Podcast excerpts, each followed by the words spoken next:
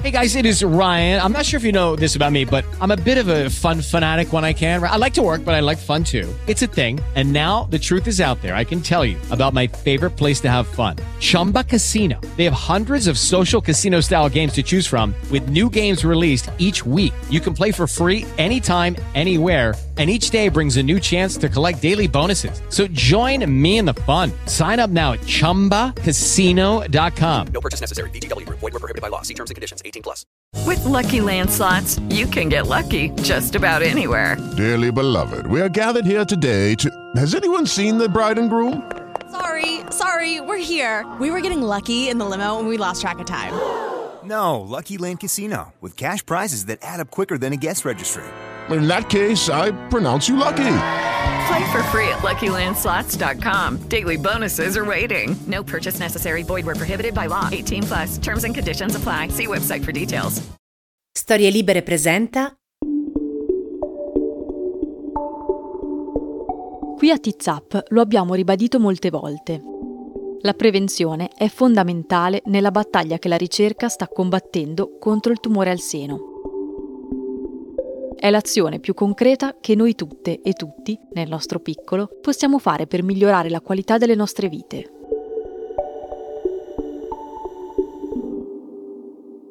Rita Forte, cantante e testimonia l'AIRC da molti anni, ne è sempre stata convinta e grazie proprio a una prevenzione assidua e attenta ha potuto intervenire in tempo e superare due diagnosi di tumore.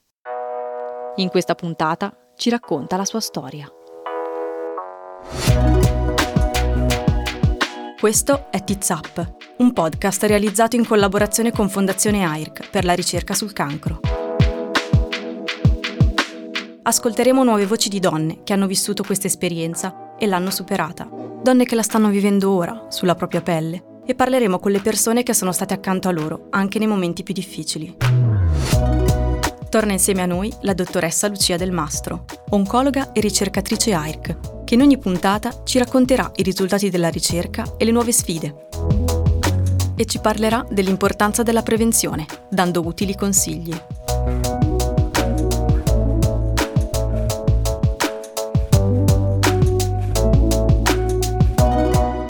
Questa serie è dedicata a Samantha e come avrebbe detto lei, tits up, petto in fuori ragazze.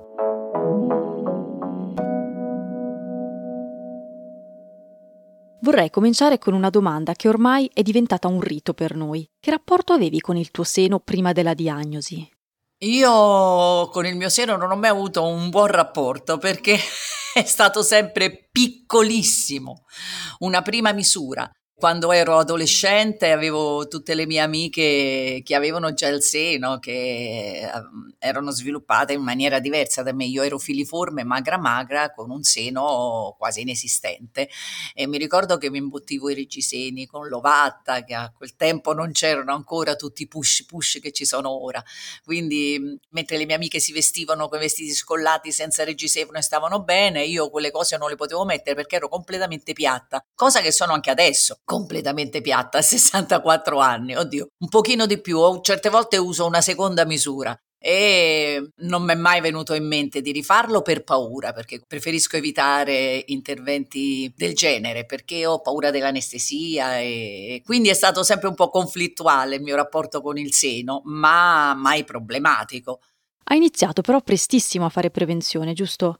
Sì, ecco, ho iniziato presto perché avevo un, seno fibrocistico, eh, non c'era niente da fare, il seno era molto piccolo, allora si vedevano il, quando andavo a fare la visita al ginecologo che mi palpava, lui sentiva che sono delle piccole cisti, ma eh, cisti d'acqua, insomma, non sono pericolose, sono fibrocisti, però le controlliamo perché, mi disse il mio ginecologo, ci sono queste microcalcificazioni possono essere pericolose e così è stato nel mio caso, però preso in tempo e sono stata fortunata, ma la paura è enorme.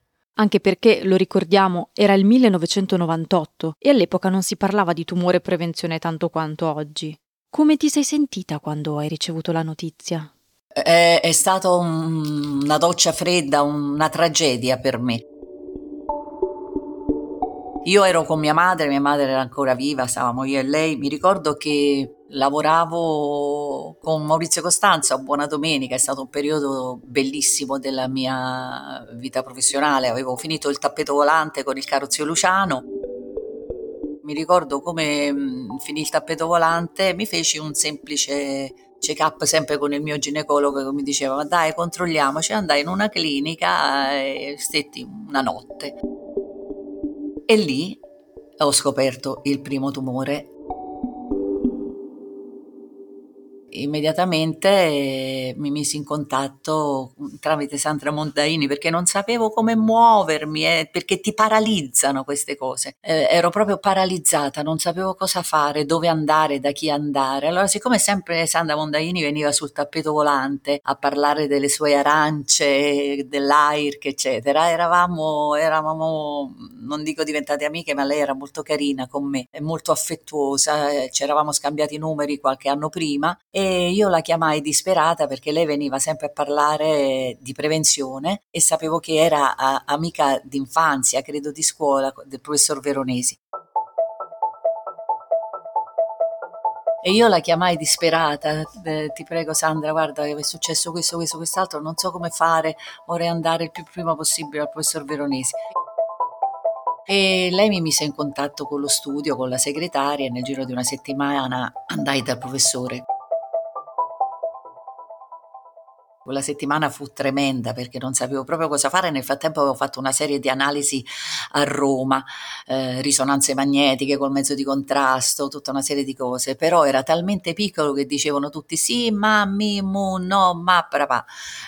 E allora io volevo sapere con certezza, andai da Veronesi e, e mi disse guarda, eh, è meglio toglierlo.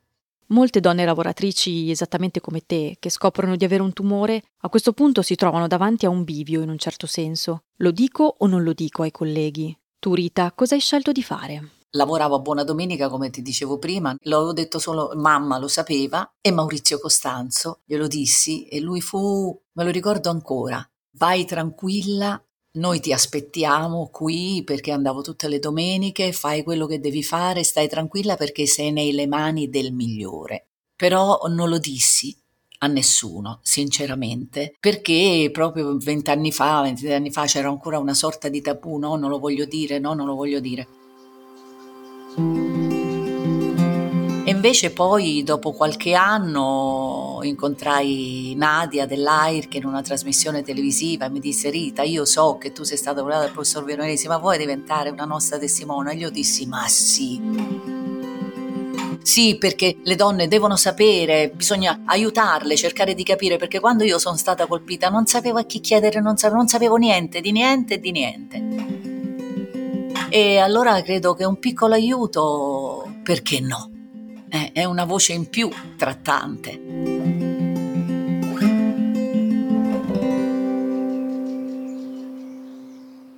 E quindi ho deciso di, di, essere una delle tante nel mio piccolo testimonia dell'AIRC, se questo può essere d'aiuto, un consiglio alle persone che hanno, stanno vivendo, hanno vissuto eh, un'esperienza simile alla mia, ecco, io dico che la prevenzione è fondamentale. Proprio uno degli obiettivi di TizUp è sensibilizzare sul tema della prevenzione, ma non è semplice arrivare a tutti e tutte, c'è ancora molto lavoro da fare. È molto meglio rispetto a 20-30 anni fa, eh. Eh, o ai tempi di mia madre, però che non facevano eh, proprio nulla. Eh, oggi i controlli ci sono a forza di dirlo, eccetera, però io riscontro ancora tante persone, lo sai che io non faccio niente, lo sai che io non faccio niente, a me mi si gela il sangue. Allora non voglio essere, dico sempre alle mie amiche o alle persone che frequento, non voglio essere l'uccello del malaugurio, assolutamente no, probabilmente a te non capiterà mai niente, tu starai sempre bene.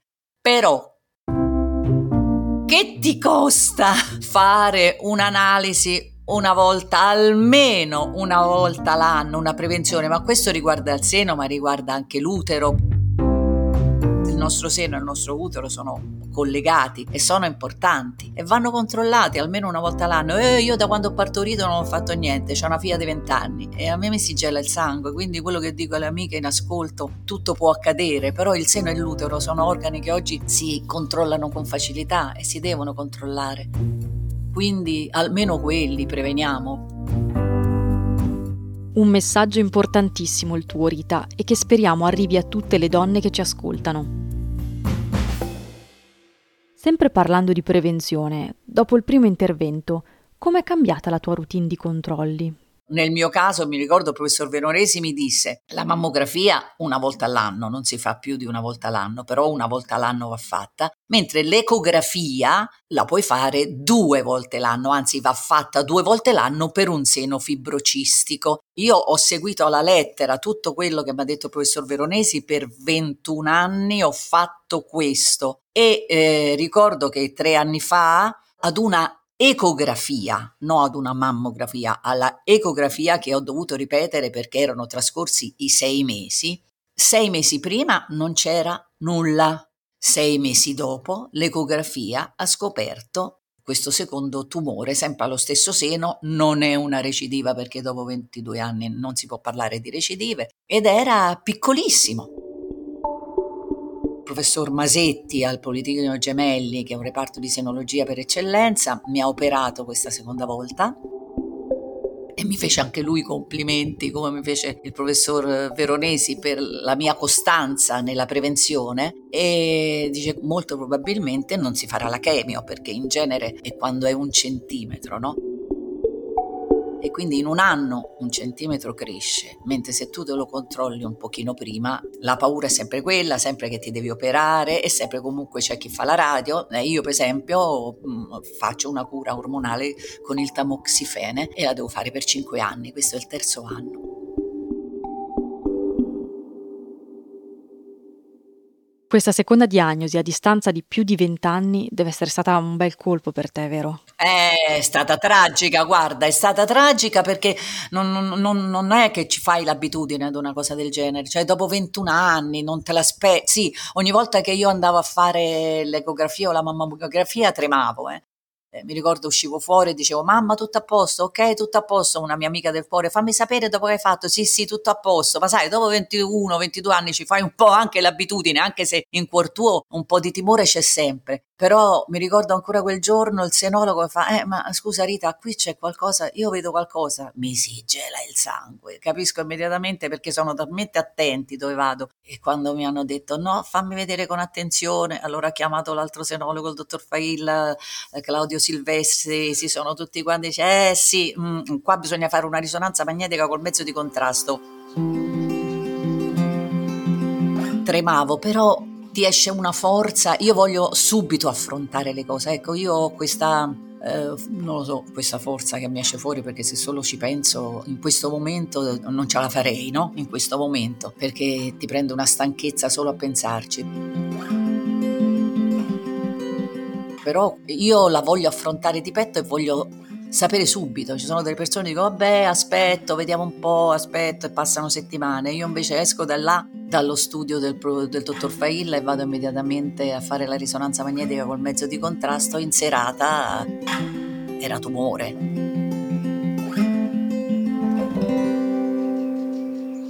E lì ho preso contatti con il professor Masetti nel giro di una settimana mi sono operata al gemelli. Mia madre non c'era più, però un compagno eh, carino, affettuoso, abbiamo dormito abbracciati, abbiamo fatto anche un piantarello, perché poi non si sa mai, sì, è una cosa piccola, non ti preoccupare, eccetera, però io poi sono un tipo un po' ansioso, devo dire la verità. E quindi non ti preoccupare, io non è che non mi preoccupo, mi preoccupo comunque. Tu però, per parafrasare Maurizio Costanzo, eri nelle mani dei migliori. Questo ti ha aiutato ad affrontare più serenamente i due interventi? Certo, sì. Quando sono stata colpita la seconda volta tre anni fa ero veramente disperata perché ho detto oddio, oddio, il professor Veronesi non c'è più, io come faccio? Allora chiesi consiglio e devo dire che nel professor Masetti ho trovato la stessa delicatezza, la stessa gentilezza, la stessa pacatezza e la stessa professionalità e capacità del professor Veronesi, quindi sono stata fortunata due volte, ecco, con Veronesi e con Masetti. Sì, è importantissimo potersi affidare a medici di cui ci fidiamo. E mi dicevi, Rita, che con il professor Masetti ora sei in cura con il tamoxifene. Come sta andando? Hai sentito degli effetti collaterali forti? Guarda, eh, devo dire ero impaurita perché molte donne non lo sopportano il tamoxifene. Pensa, c'è una mia amica che ha fatto la chemio, dice mi avevano dato il tamoxifene, ah preferisco rifare la chemio. Ho detto mamma mia, è un'esagerazione. E io quindi mh, mm, mi sono avvicinata con grande timore e invece il tamoxifene non mi dà grandi effetti, infatti il professor Masetti che mi controlla da tre anni dice che sta rispondendo bene. Non ho grandi effetti collaterali se non mi si è ingrossato un po' l'endometrio e quello è fondamentale e va controllato costantemente. Ne ho parlato con il professor Masetti e lui mi ha, almeno nel mio caso, eh, mi ha detto io prendevo il tamoxifene da 20, dice sono tre anni, possiamo iniziare a prenderlo da 10, ora fra sei mesi vediamo, perché dice con un dosaggio inferiore l'endometrio non dovrebbe eh, crescere di più.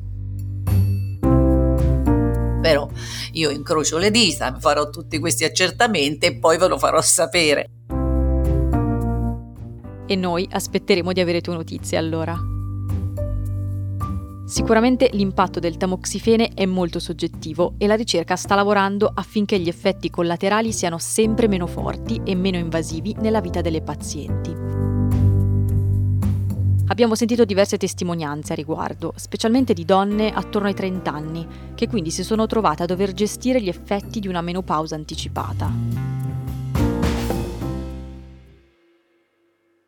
Tu Rita hai avuto una menopausa piuttosto precoce, naturale ma precoce, è corretto? Sì, sono andata in menopausa a 42 anni e che ci vuoi fare? Niente. E ho fatto una cura sostitutiva, prendevo un progestinico che mi aveva dato il mio ginecologo e, e ne avevo parlato con il professor Veronesi, nonostante fossi stata operata al seno, il professore mi ha detto puoi prenderlo e l'ho preso per vent'anni.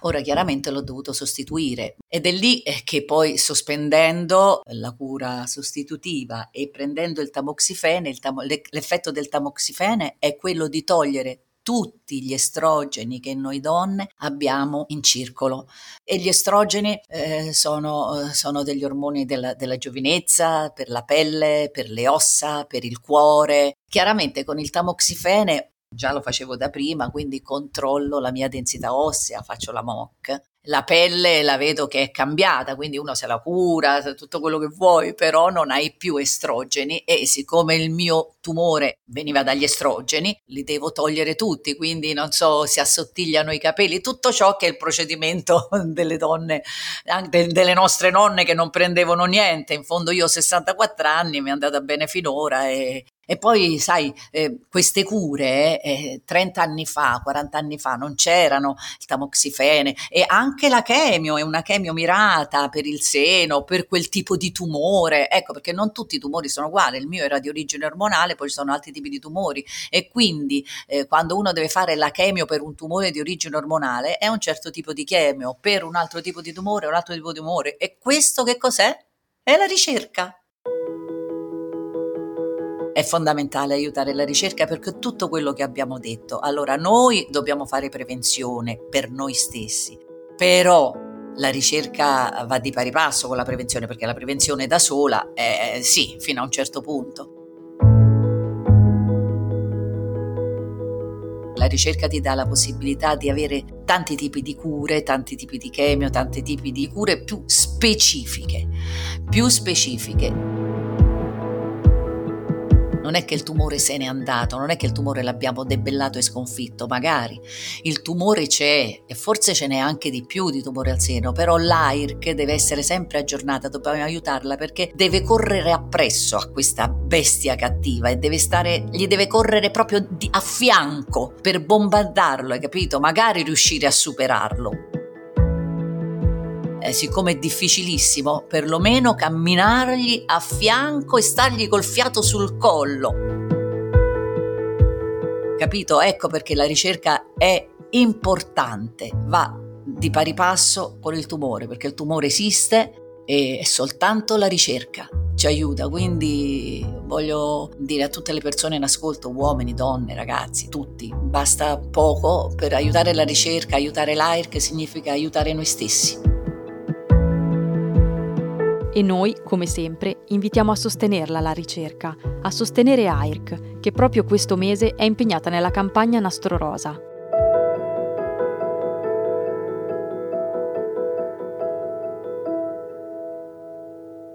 Chiudo la nostra chiacchierata riallacciandomi alla domanda che ti ho fatto all'inizio. Ad oggi invece com'è il rapporto con il tuo seno? È migliorato, lo sai, è migliorato perché oramai non mi interessa più. Eh, sai, quando sei adolescente, ragazza, vorresti un seno un po' più grande, però il mio rapporto è migliorato perché è rimasto quello che era, quindi non essendo mai stato un seno grande non è sceso, ho il privilegio che è rimasto come quando avevo 20 anni le mie cicatrici non si vedono neanche perché nel primo caso il professor Veronesi e nel secondo caso il professor Masetti mi hanno fatto delle belle cicatrici che non si vedono. Piccolo era e piccolo rimasto e adesso sto, il mio rapporto con il seno è perfetto.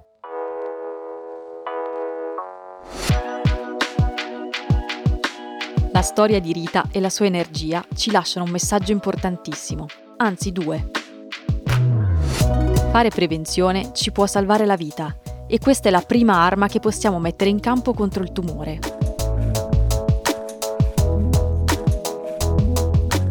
La seconda è sostenere il lavoro di medici e ricercatori che ogni giorno lottano per noi affinché il tumore sia sempre più curabile.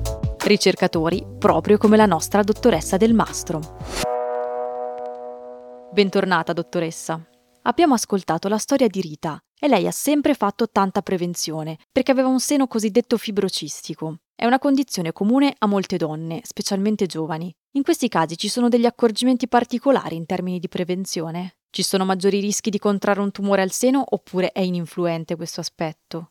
Avere la mammella fibrocistica vuol dire avere la presenza di alcune aree fibrose all'interno del tessuto mammario con possibilità che compaiano dei noduli e delle cisti che sono benigne però. Eh, non sappiamo esattamente quali siano le cause della mammella fibrocistica, è una condizione tipica delle, delle donne giovani, eh, cioè più frequente tra i 20 e i 50 anni, quindi quando è ancora presente il ciclo mestruale ed è possibile che le fluttuazioni ormonali che si verificano nelle diverse fasi del ciclo mestruale possano causare la formazione di questi noduli che sono giusto appunto dei noduli benigni figli. È molto frequente perché oltre la metà delle donne nel corso della vita eh, può andare incontro ai segni dovuti alla mammella fibrocistica. Eh, non deve essere considerata una condizione a rischio, vale a dire avere mammelle fibrocistiche non aumenta il rischio di sviluppare il tumore della mammella e quindi non è necessario alcun trattamento preventivo e non è necessario effettuare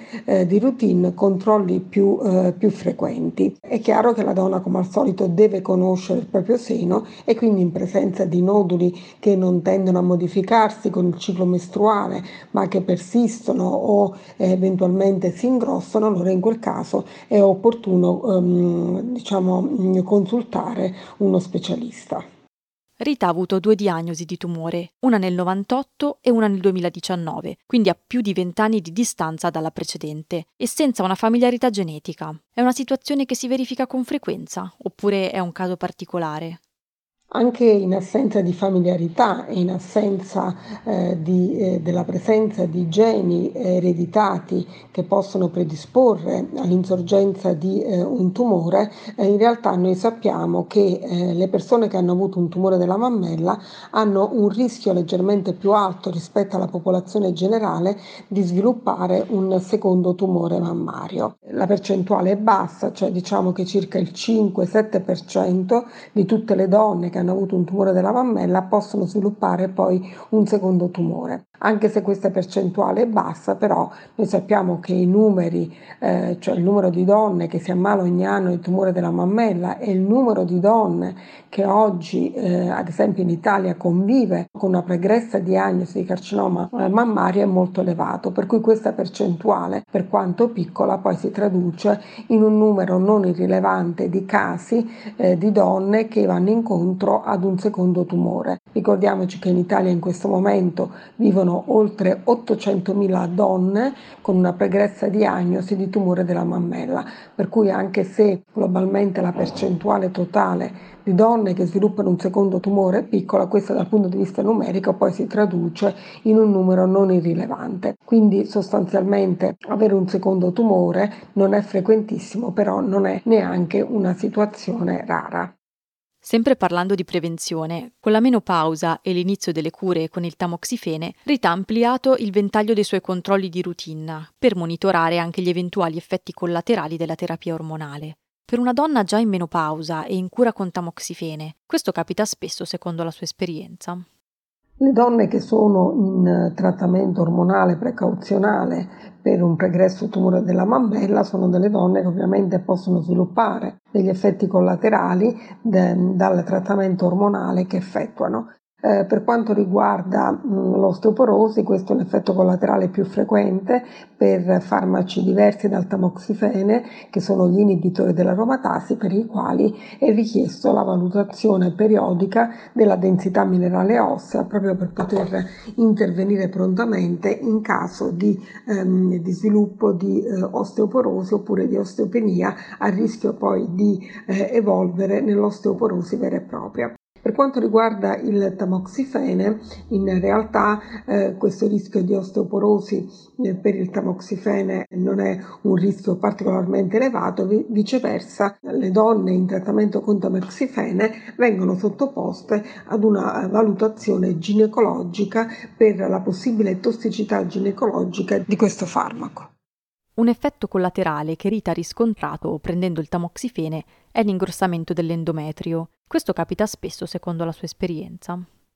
L'ispessimento dell'endometrio è appunto un effetto collaterale molto frequente del tamoxifene, ma nella stragrande maggioranza dei casi è un effetto che non comporta nessuna conseguenza dal punto di vista clinico. Ciò che è importante è che le donne che effettuano tamoxifen devono sapere che devono riferire prontamente eh, la comparsa di sintomi eh, che possono essere indicativi di una tossicità importante a carico dell'endometrio che in particolare nelle donne già in menopausa menopausa la comparsa di un sanguinamento vaginale deve essere un segno di allarme e deve indurre la donna a consultare uno specialista l'eventuale monitoraggio della, dell'utero con l'ecografia transvaginale in realtà è controverso eh, anche perché se questa ecografia transvaginale non viene effettuata da un ginecologo esperto, vale a dire da un ginecologo che è abituato a mh, mm, vedere le conseguenze, cioè l'ispessimento endometriale dovuto al tamoxifen, può condurre ad un eccesso di approfondimenti diagnostici rappresentati in particolare dall'isteroscopia endoscopia. Ricordiamoci che la conseguenza più grave del, della, del tamoxifan a livello dell'endometrio, cioè la possibilità di indurre la formazione di un tumore dell'endometrio, è in realtà un'evenienza molto molto molto molto rara e comunque i benefici del tamoxifen sopravanzano di gran lunga quello che è possibile effetto collaterale anche più grave a carico dell'endometrio. Dal racconto di Rita si percepisce la grande fiducia che ha nei medici e nelle equip che l'hanno curata. Quanto è importante l'elemento della fiducia per un percorso di cura sereno? Avere fiducia nel proprio medico è la condizione essenziale affinché il percorso di cura di una paziente possa essere un percorso quanto più possibile sereno, cioè la donna deve avere fiducia nell'oncologo e nell'equipe che l'ha presa in carico, deve potersi affidare, anche se affidarsi oggi non vuol dire che l'oncologo a decidere il trattamento, il percorso diagnostico terapeutico, ma ci deve essere la condivisione condivisione e la condivisione non può prescindere da un'adeguata informazione della donna che deve eh, conoscere esattamente il tipo di tumore, deve conoscerne la biologia, deve sapere quali sono i rischi legati alla diagnosi di tumore. E soltanto se la donna viene resa edotta con tutte queste informazioni è possibile condividere il percorso di diagnosi e cura e la condivisione in genere genere è ciò che genera fiducia e quindi eh, ciò che rende il percorso terapeutico della donna eh, sereno e eh, quindi diciamo anche con una qualità di vita ehm, migliore rispetto ad una situazione in cui la donna ha incertezza e non ha piena fiducia nell'equipe che la segue. Grazie dottoressa. Prima di salutarvi, vogliamo ringraziare tutte le donne che si sono raccontate in questo podcast, ma soprattutto Samantha, senza la quale questo progetto non sarebbe mai nato. Donare è importante per tutte loro, perché la ricerca possa buttare la palla sempre un po' più in là oltre l'ostacolo e far sì che il tumore al seno diventi una malattia come tante, una malattia da cui si guarisce. Per dirla con le parole di Rita Forte, dobbiamo aiutare l'AIRC, anche con poco, ma tutti quanti insieme con poco lo aiutiamo e l'AIRC aiuta noi.